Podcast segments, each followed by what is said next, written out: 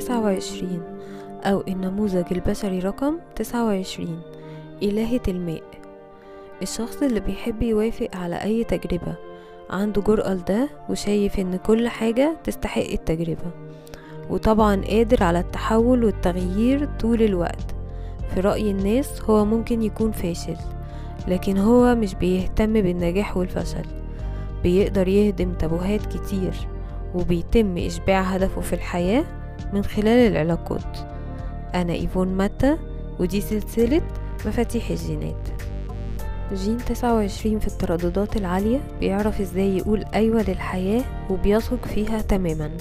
هو مثال ممتاز للشخص اللي بيدخل التجربة ويلتزم فيها بكل إخلاص. التزام أقرب للثقة اللي ما ينفعش تظاهر بيها أو تجبر نفسك عليها.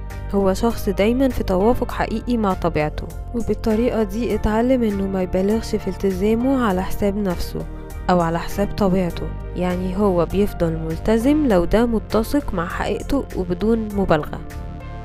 جين 29 بيمشي مع الإرشاد الداخلي جواه في الوقت الحالي.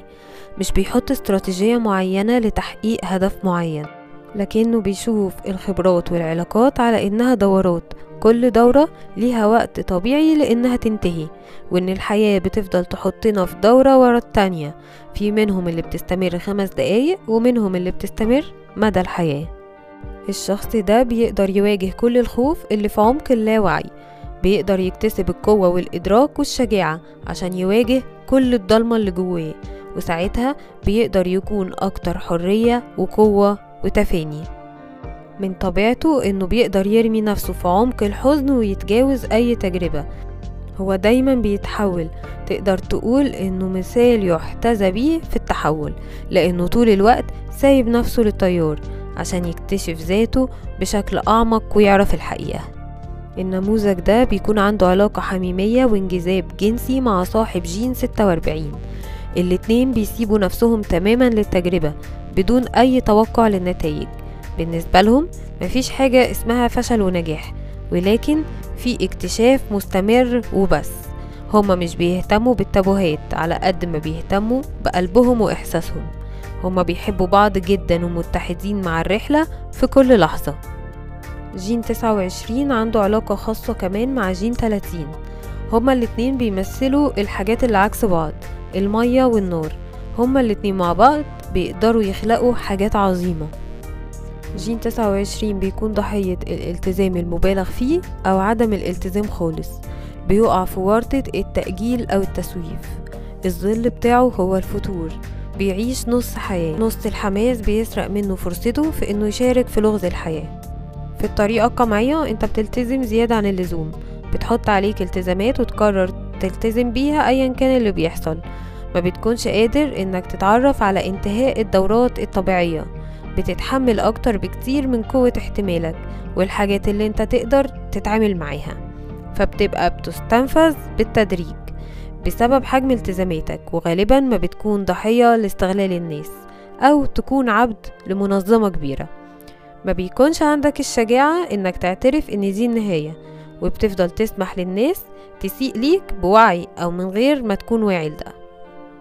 أما في الطبيعة التفاعلية فأنت لما بتقول آه لكل تجربة جديدة بتتفاعل مع الضغط اللي بيحصلك عن طريق إنك تنسحب من التزاماتك دي.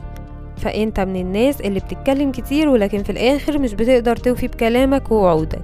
وعادة لما حد بيحط توقعات عليك بيستفز الغضب اللي جواك. لما الشخص بيعمل حاجة من غير التزام حقيقي فنادر جدا إنه يقدر يكمل دوره في حياته أو أي حاجة. والنتيجة المعتادة بتكون كسر الدورة وبالتالي إحساس بخيبة الأمل أو الفشل أو الكسوف.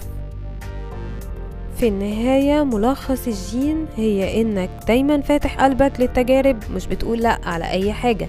ففي مستوى الظل بتكون فاتر. في الطريقة القمعية بتقمع إحساسك بالفتور وتفضل ملتزم بزيادة بغض النظر عن إحساسك إن دي النهاية.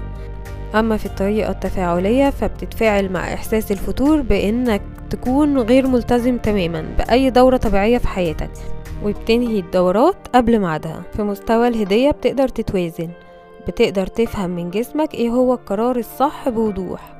لما بتحس بدفء وهدوء وقوة في كل كيانك بتعرف إمتى تقول آه وإمتى تنهي الدورة وبتوصل للهدية وهي الالتزام. أما في المستوى الثالث فبتوصل للتفاني. إلى اللقاء مع جين 30 وظل الرغبة ما بين الوقاحة والجدية.